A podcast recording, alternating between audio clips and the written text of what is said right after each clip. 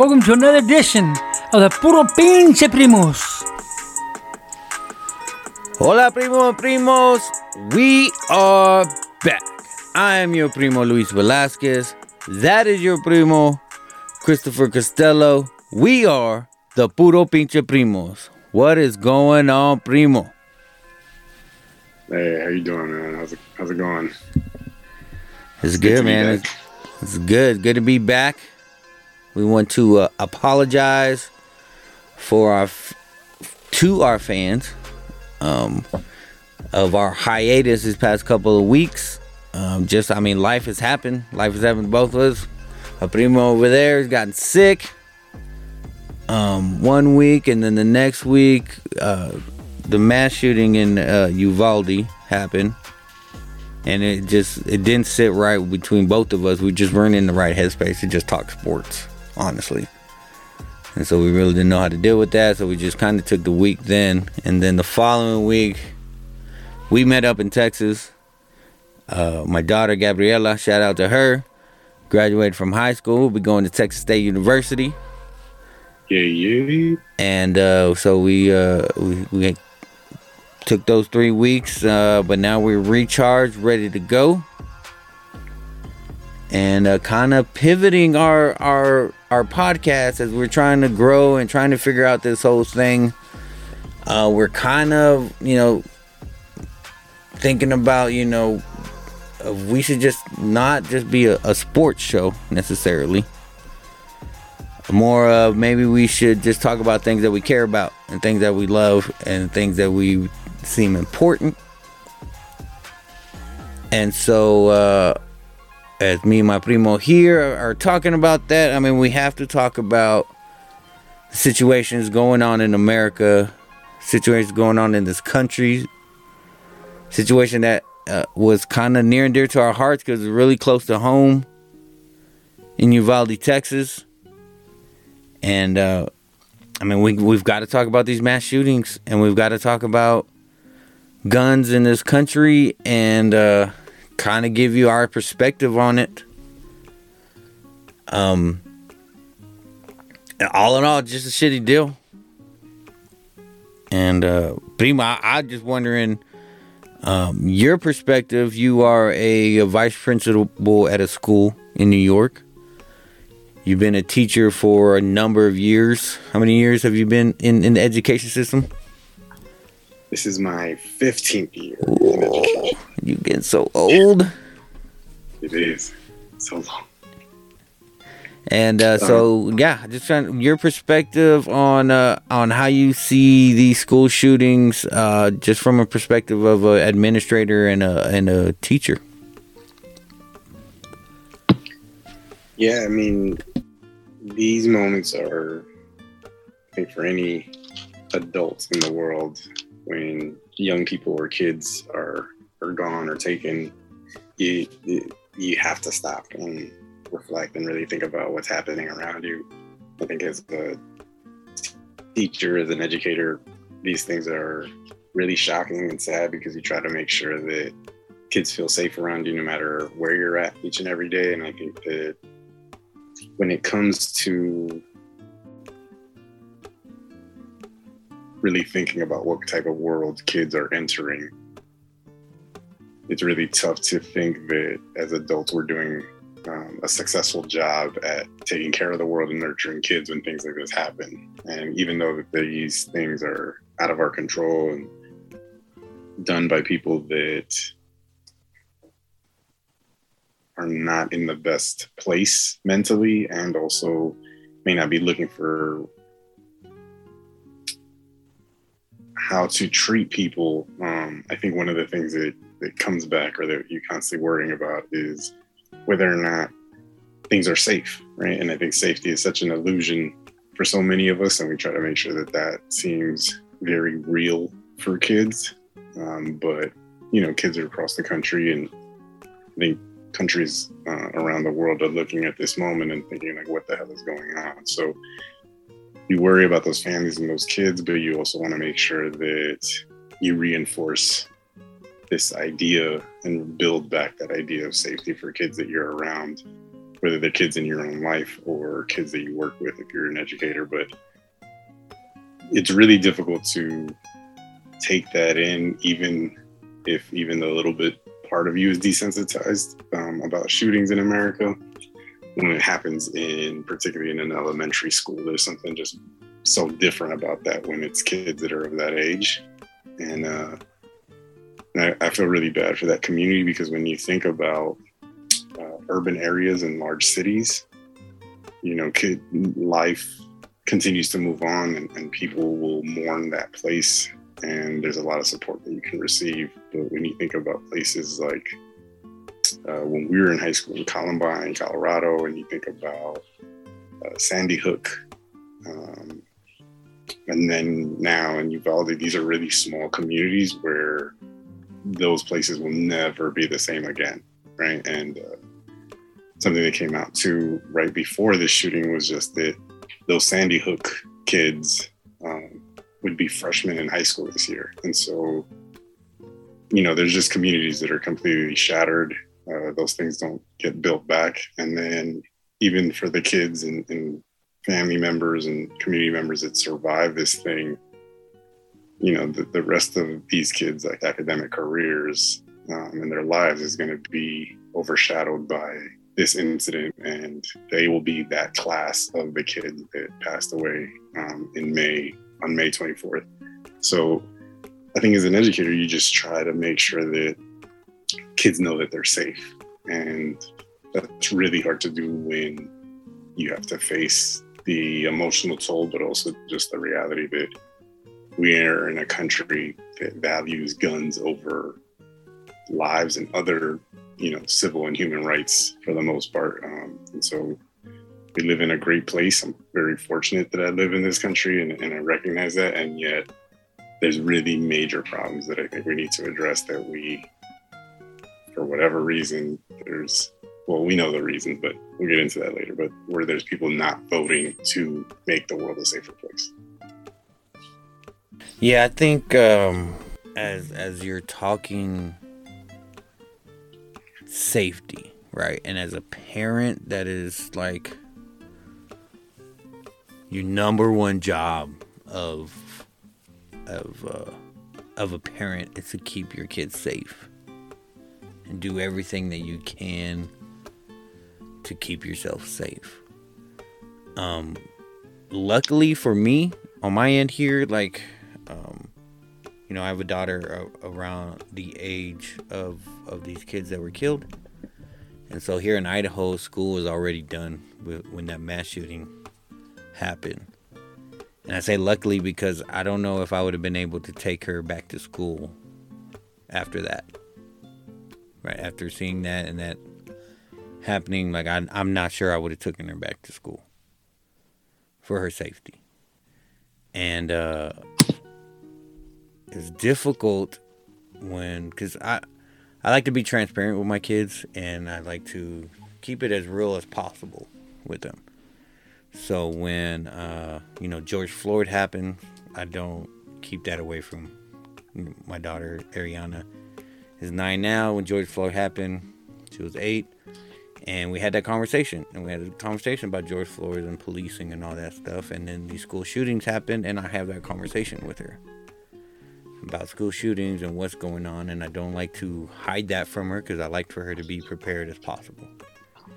And so when we're having having that conversation with her about a school shooting i'm asking her what she's learned you know through her drills um, and then we're talking, and I'm, t- you know, I'm telling her, you know, you may need to like, you have to play dead, right? And you have to play dead and pretend that you're dead. And I, I, I said as soon as I said that, like I, I looked at her and we're having this serious conversation, and I can just see like, like fear in her eyes, right? Of like, why why is he talking to me about this? And why is why is this thing? Like I just and I I started crying, honestly. Like I started crying I'm like, I'm sorry that we have to have this conversation. But we have to have this conversation, unfortunately. and so uh, safety that that when you were talking right now that's just a, a, a word that hit deep with me is i don't know how to keep my kids safe at school and the uh, the battle i have myself in my head is that i am retired so i am a stay-at-home dad. Um should i just be homeschooling her right? And that's just like to me that's just like a ridiculous battle i'm having in my head is um, i have the opportunity to homeschool her but i want her to have school right? I want her to have friends. I want her to have that whole experience when she got you know when we all got shut down and we had school at home for the pandemic it was crappy like she doesn't like she responds better to teachers than she responds better to me right i'm not the greatest teacher as far as coming to elementary school. I can teach army stuff all day long. Teaching third grade freaking math level, that's just like, no, I cannot do that. It was horrible. It was difficult. Like, we both hated school so much at that time. But, um, but like, that's a battle I have in my head though. Like, should I just need to suck this up and keep her safe and have her at home? Because I live in that little suburban town you're talking about. I live in a uh, a a a state, uh, a city, a town who loves their guns. Yep.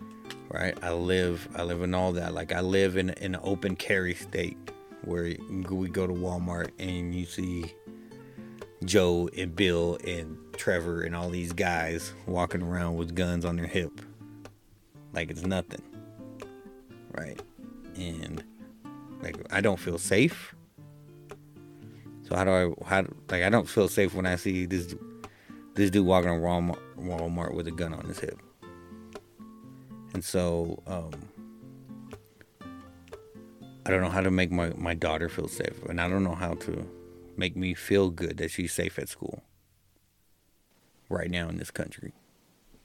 Yeah, I think that every parent had to ask their kid, um, I mean, had to ask themselves whether or not they're going to take their kids to school the next day. And, you know, all I could think about my next day at, at work and being in the building was trying to make sure that we were bringing it up gently to young people because it's not something that we're not going to talk about, but right. just whether or not the day after is something that you want to immediately go into like full teacher mode about it. But also, I really just thought about all the great teachers that I work with that had to come in to work after that and drop their own kids off at school, right. and how all of those teachers showed up right? And I uh-huh. think that there's this thing about, and I don't have kids, right? So when you think about those folks that are teachers and have kids, I think that for educators across the country, which is just amazing in itself, is that I think all those people showed up the next day because they knew that they needed to make sure that their kids knew not to be scared and that they weren't going to show their students that they weren't going to be scared and that they were still going to be there every day. And there's something like really specific and special about that when it comes to like educators and teachers, but also there's a really deep personal sacrifice that happens in these moments that's really unfair to teachers across the country. And and I'm saying that as someone again who doesn't have kids and, and was dealing with that and was just I was I don't really I don't really get emotional too often. Yeah. But it was really rough that next day. I don't remember the last time that I had a day like that. Um, that, that must have been years and years ago. But right. I like was together and yet like was so sad about the number of people that we're going to have to deal with the repercussions of all these things, right? Like, so after that, you hear about people that were having having to identify the bodies of these young people, these kids, and how these were like family friends of theirs that they were finding, right? Um, That then there's videos of like the kids like being sent to another school. So that was really interesting too, because that's part of our training. Um, and it's actually part of my specific training. Um, I'm like the head of safety at the school that I'm at, so I know all of the like emergency evacuation plans. And the way that works is that you take all of your kids to a nearby school where you identify all of them so that they can be released to their parents. Right. So I can't even imagine being a parent knowing that people died and then you're outside of another building waiting to see if you see your own kid being transferred from that building where people just died into another building. Yeah. And how long you're waiting for your own kid because you don't see them right away. Right. And there was, you know, one video that I saw uh, where like a, a kid saw their parent and was like, go in there, go in there. And they knew, like, the parent, you could tell, knew, like, I can't take you now. Go do this process so that if we can take you, Right. when we're here, we're okay. But the kid did not want to leave. And it's like looking back and forth between the parent and like where they're being directed to go.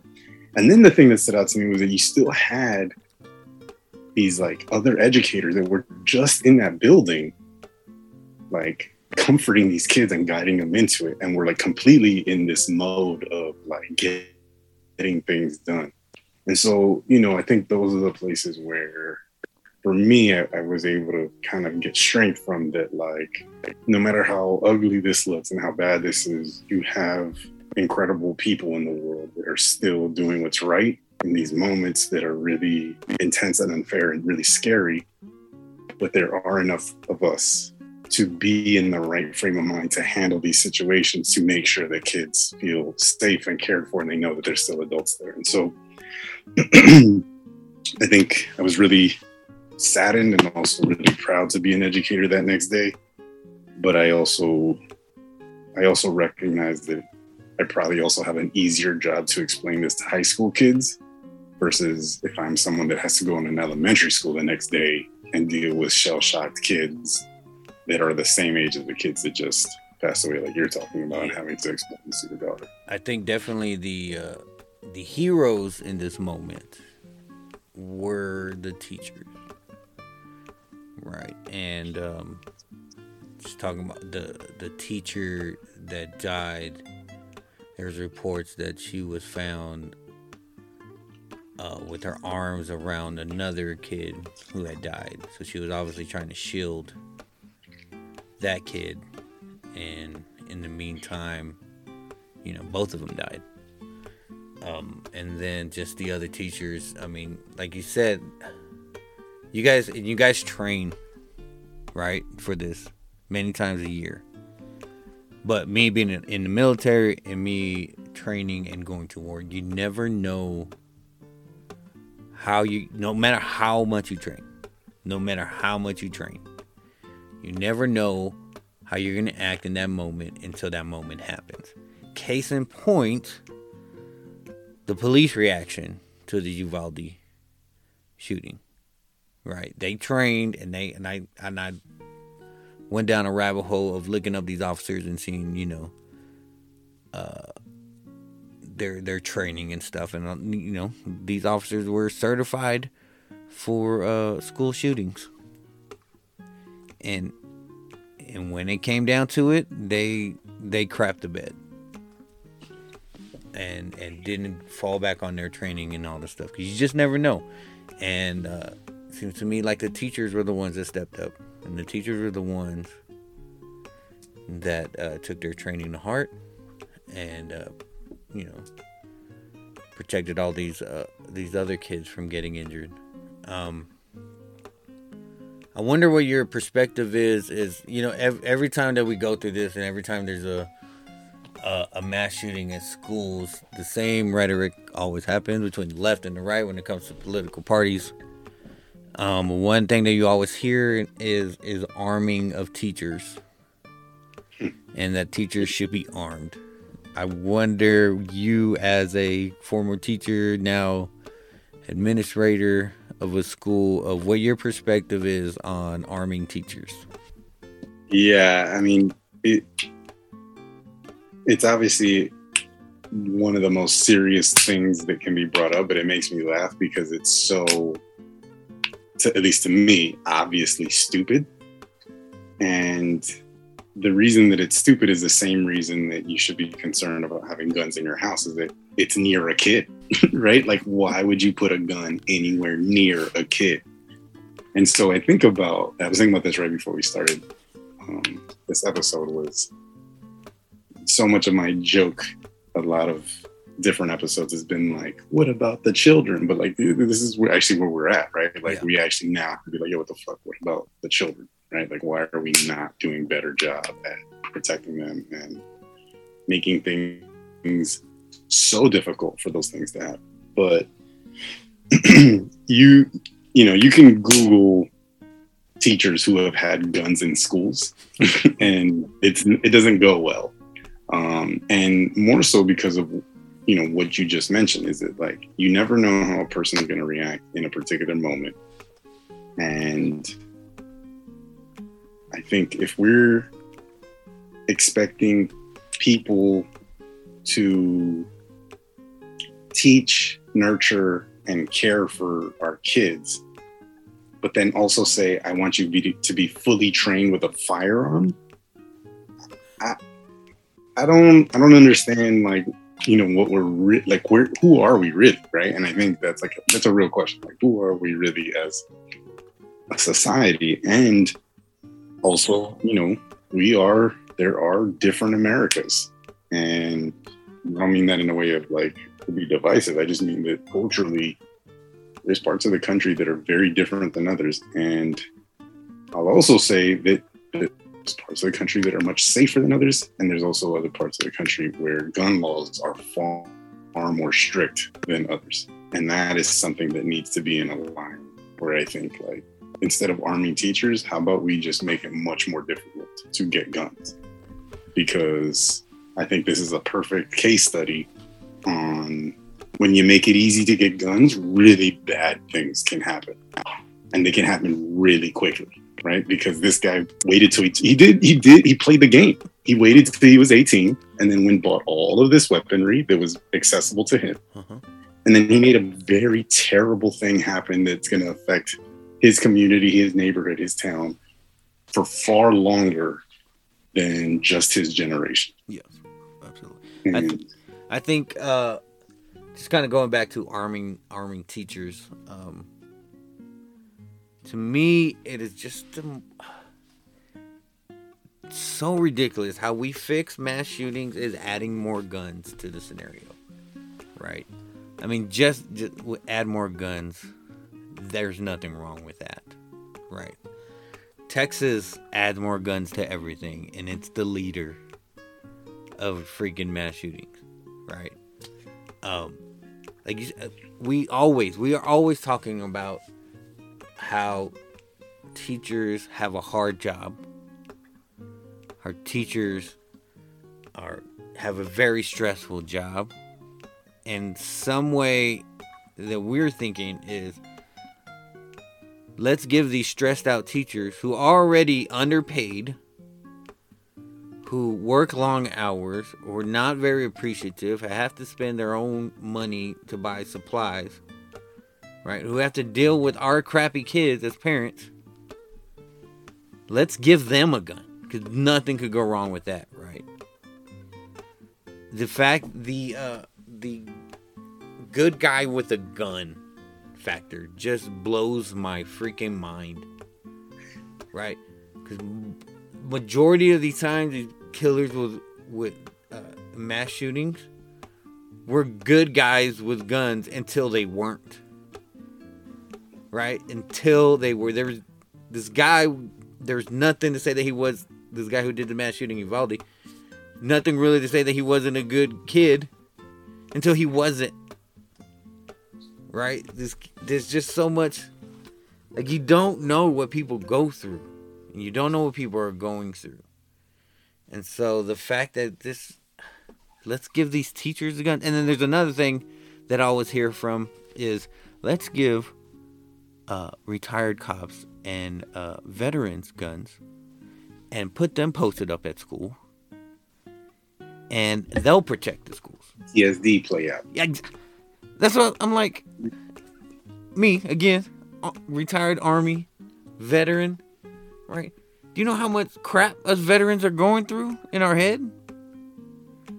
Right? I those are the things around like mental health. Like Yes. I, I don't want to vilify this kid. At least just yeah, I know there's plenty of people that are like, he's a terrible person. He's evil. This is pure evil. This is you know, and it's like, yeah, and like, why are we not asking how this person got that way? Because clearly we did not take care of this kid or whoever was around him. And unfortunately, and I, I hate to say this because it's such it's so reflective of families and people that we grew up around. Like that was, I think, also what just hit really hard for me was that I knew exactly the type of people Yes. that were in this town, Yes. right? Like I know exactly how they talk. I know exactly how they think. I know exactly what they're feeling.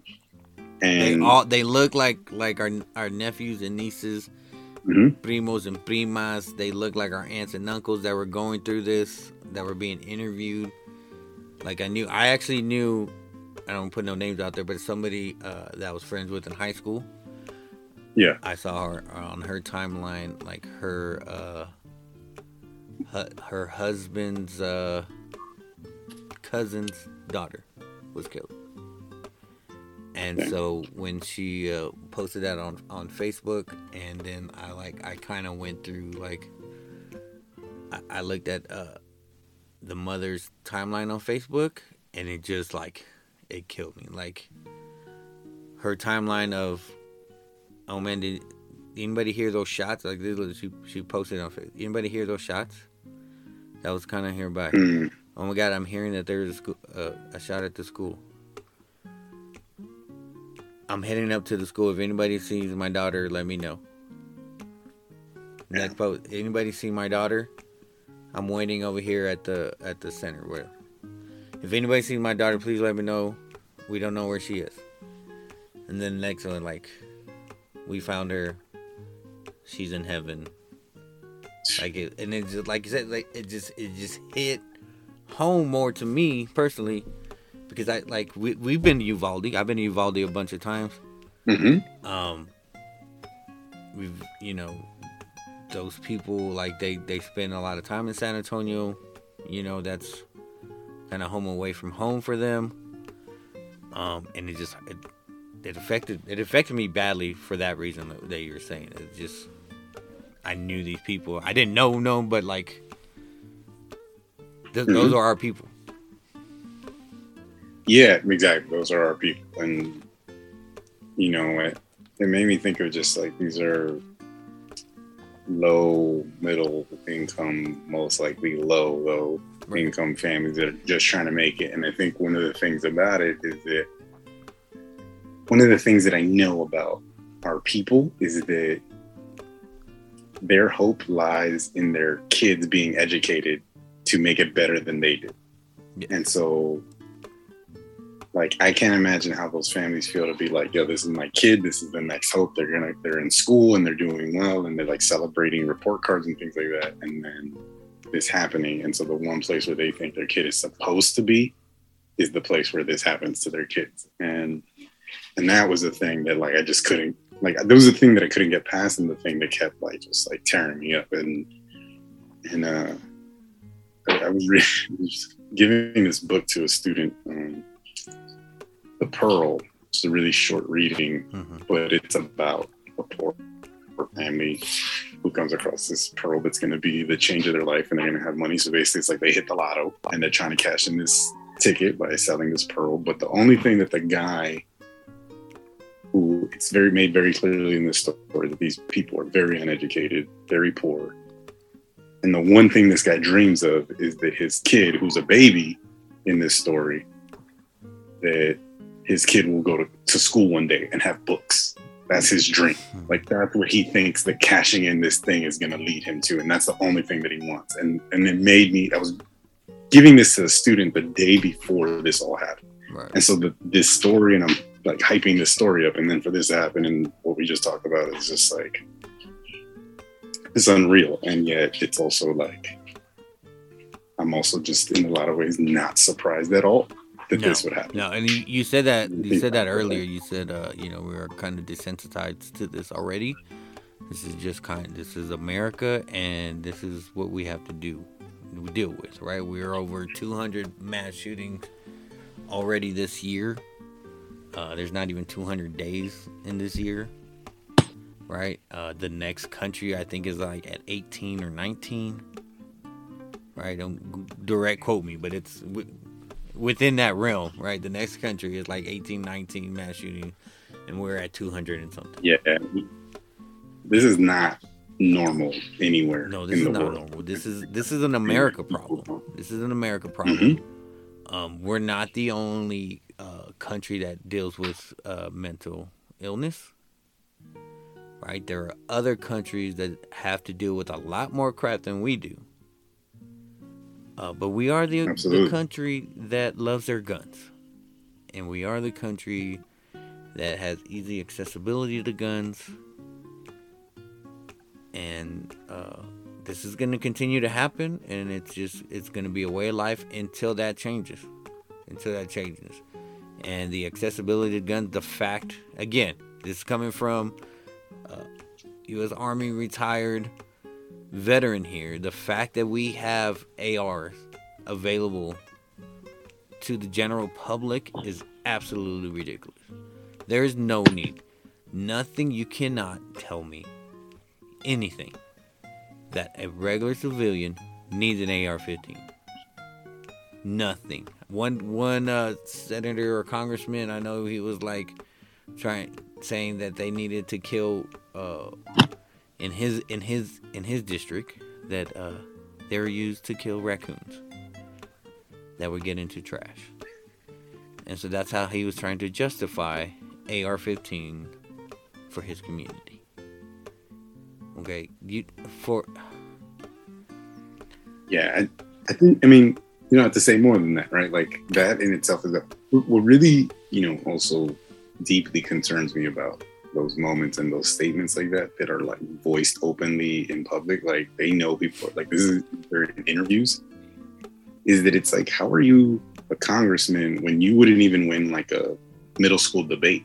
Like you these are terrible points that you're making and like arguments that you're making right? Like this isn't even like like if a kid made that like argument we'd all laugh mm. right?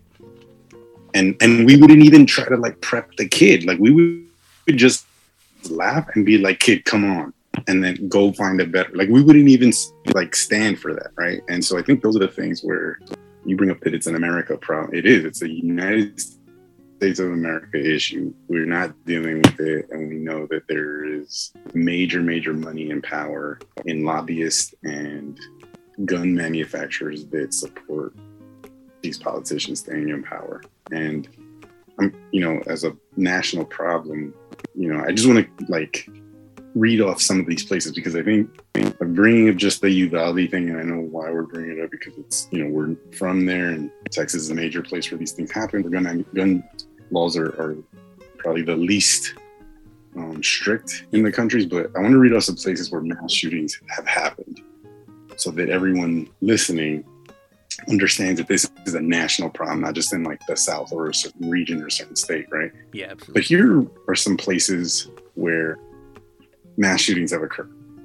Colorado, Indiana, South Carolina, Illinois, Wisconsin, Pennsylvania, Missouri. That's mm-hmm. across the map. And those happened, those happened in those places just on January 1st of this year. on January 1st of this year, there was a mass shooting in each one of those states that I just named. So and you and you brought that up too, right? That there's been more mass shooting than there are days in the calendar year so far. Yeah, I just want to say uh, what the math that I did was as we are getting ready for this episode was uh, how many mass shootings since our last episode. And since our last episode, there's 56 mass shootings. And there's been 34 since the Uvalde shooting. Yeah. And like, yeah, it was. And the fact these numbers should blow your mind, right? Yeah.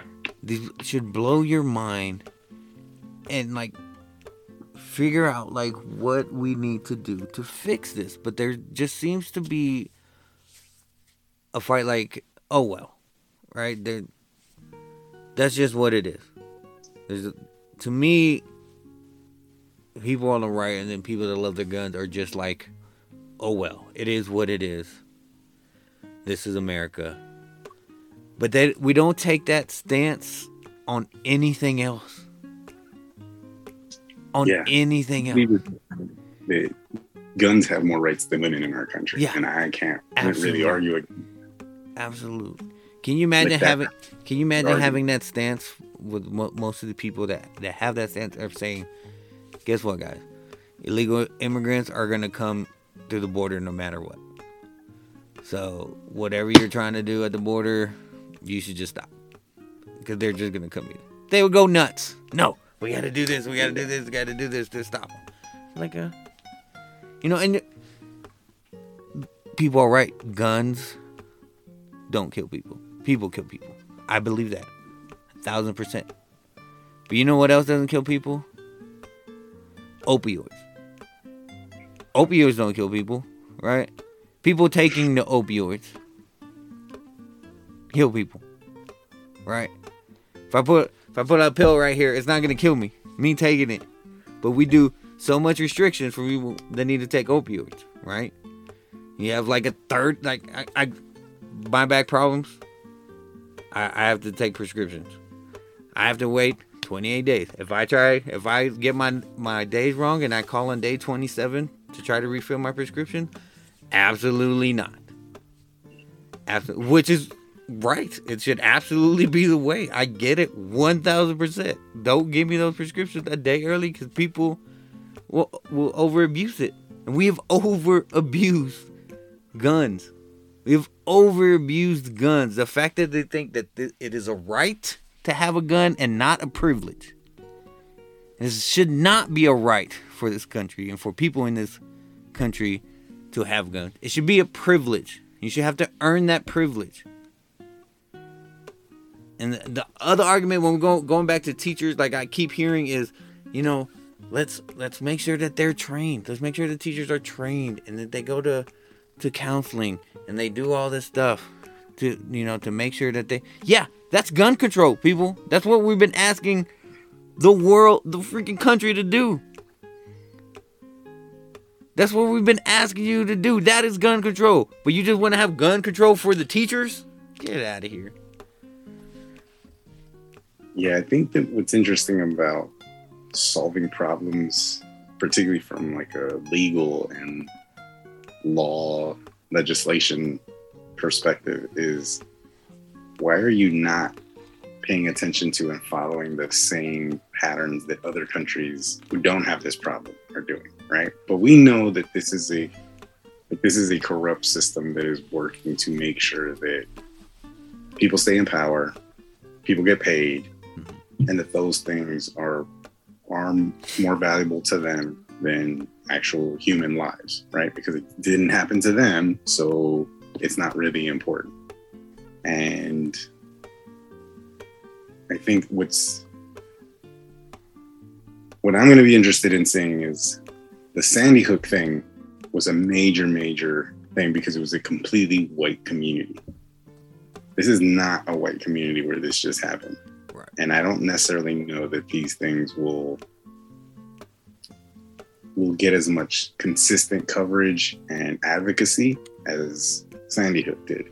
And yet at the same time, we do recognize that people are being like fed up by this happening and there's families like trying to make sure that they push for like gun legislation. But I mean, gun legislation is not it's not difficult to problem solve for it, right? Like you put you place limitations on the number of guns that you can own. You put higher sentences on people that have illegal guns, right? Or undocumented guns. Um, there's I have high school students that have better gun legislation than we have in existence that they've created. And that's like real. Like I've taught a class where that was what we did. We wrote new gun legislation and they're all stricter and more sensible than what we have today. Right. The fact that you can, uh, this is what's crazy to me about just Texas in general. And I'm only speaking on Texas because that's where we're from and, and it's the one place where I've seen it be this way right there is a billboard. So let me actually not say what exit I live off of in Texas, but the exit off the highway closest to where I live in Texas or where I stay in Texas when I'm there, on either side of that exit is a billboard for a gun show. And we know that these gun shows are primarily the places where people are getting illegal guns and are able to purchase guns, like not even over a counter, just off of a table where someone is selling. And that idea that you can just like go into a room, meet a stranger, and they're gonna hand you over a gun and you're gonna walk out with that is Yeah. blows me my tell- mind. Let me tell- I don't know. makes I don't know if you've seen if you've seen this video, right? And, it, and it's, it's been recycled a couple of times, but uh, it was uh, I think it was like a Dateline or 2020. They did an experiment, and they had a uh, pro- I think it was 10, 11 year old kid, and they took him with the mom permission. They took him out, and he's like, "I want you to go in this store and try to go buy cigarettes." And he went in that store, tried to buy a cigarette. They're like, "You're crazy. Get out of here." So they took him to another store. It's like, "I want you to go in that store and try to buy beer." And so they took him to that store. Clark was like, "You're crazy. Get out of here. You know, get out of here with that mess." Took him to another store. I want you to go in there and try to buy uh, a Playboy magazine. Went in there, tried to buy a Playboy magazine. Nope. Ah, get out of here. You crazy kid. Don't do this. Go into that store, try to buy a lottery ticket. No, get out of here. You can't buy a lottery ticket. You're underage. Then they went to a gun show. Took that, that, that kid going by himself to the gun show. He came back 20 minutes later with a weapon. 20 minutes later, he came back in with a weapon. He couldn't buy lottery tickets. He couldn't buy cigarettes. He couldn't buy beer. He couldn't buy a damn Playboy magazine. A gun in America? Absolutely, kid. Here you go. And again, that's just Yeah, I, mean, I'm- I don't even know what to say about that. that's It's just where we're at. That's just where we're at in this country. We need to be better. Um, as we wrap up this this segment, um, I don't even know how to wrap up this segment. Honestly, I've been trying to think about like know, I think in wrapping up, I'm going to circle back just to, I guess the the emotional standpoint where we started on, and, and also just, I, I got to shout out teachers again, but I, I do want to acknowledge the, the person that we were talking about before we started the episode, which was um, Arnulfo Reyes, who was a 17 year teaching veteran um, from Robb Elementary School, who was in the room and was shot twice um, and had all 11 of his students in his room killed by the gunman. Um, and just kind of the heartbreaking way in which he was interviewed, where he basically just saying that like, he tried his best and he hopes the families are not upset with him. yeah, But just the idea that like this, these moments don't um, just directly affect the families of people that are lost. This has ripple effects and repercussions that are measurable.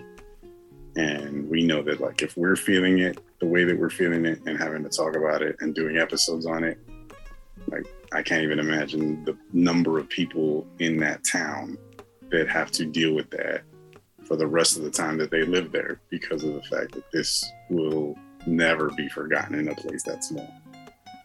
yeah, absolutely. I Um, think so. uh, you know, to this, um, as you're speaking on that, and, again, a, a perspective of of uh, of a veteran is the guilt that us veterans usually have, and we have to deal with as PTSD is, uh, you know, why we survived and our battle buddies didn't, right? And we deal with that Mhm.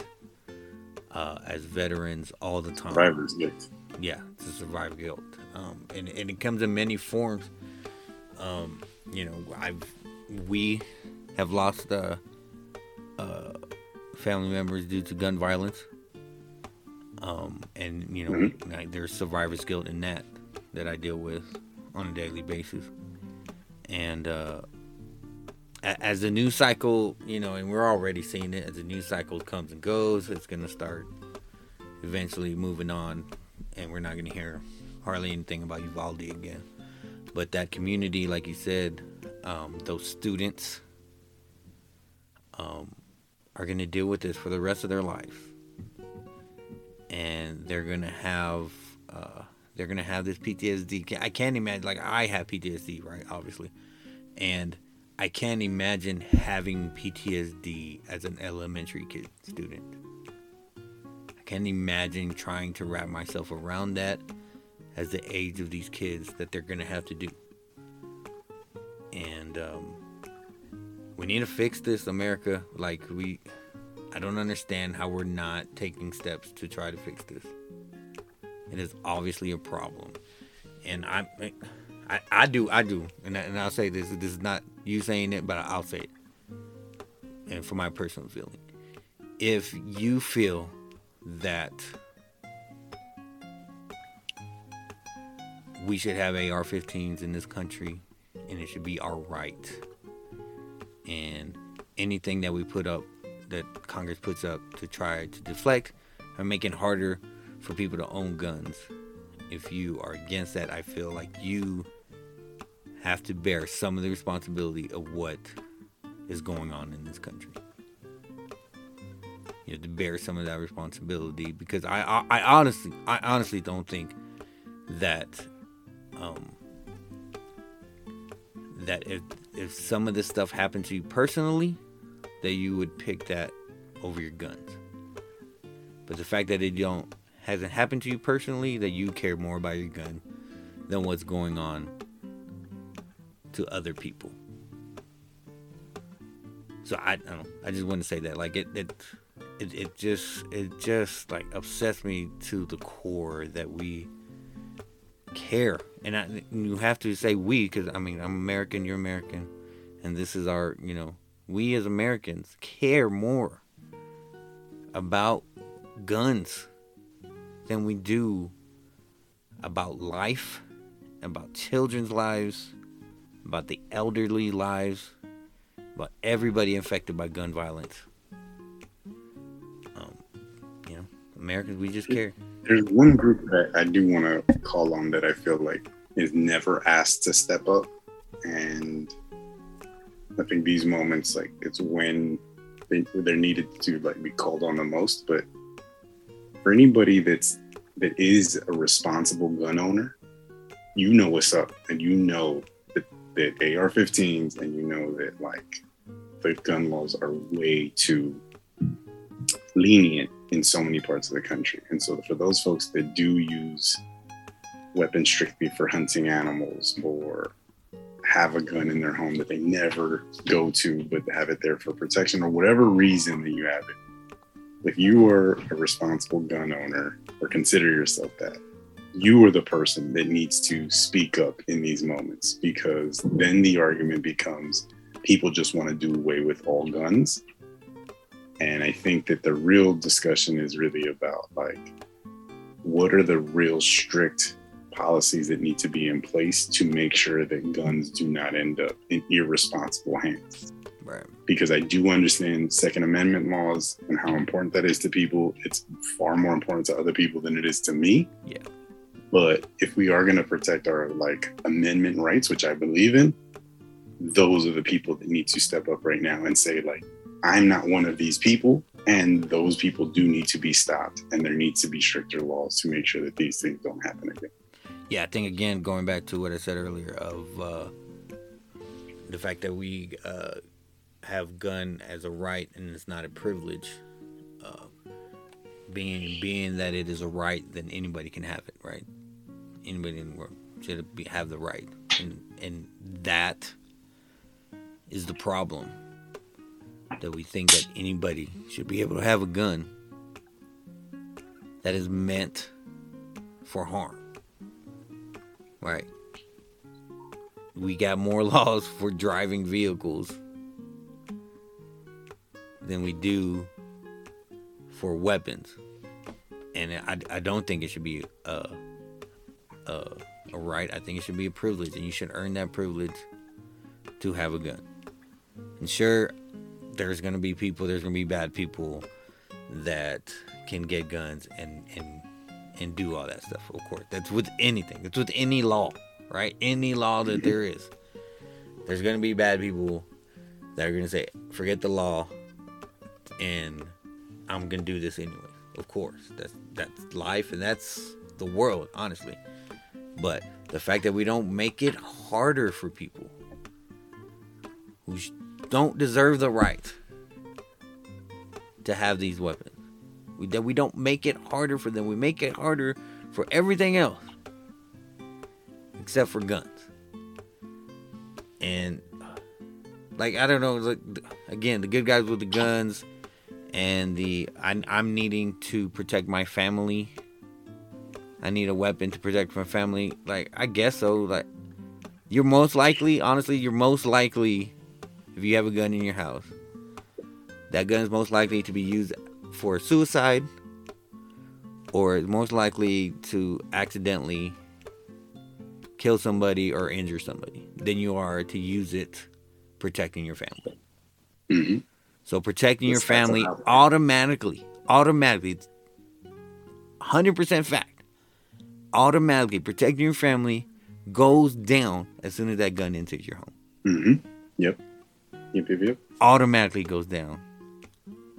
Your family is officially less safer the moment you bring that gun into your house. hmm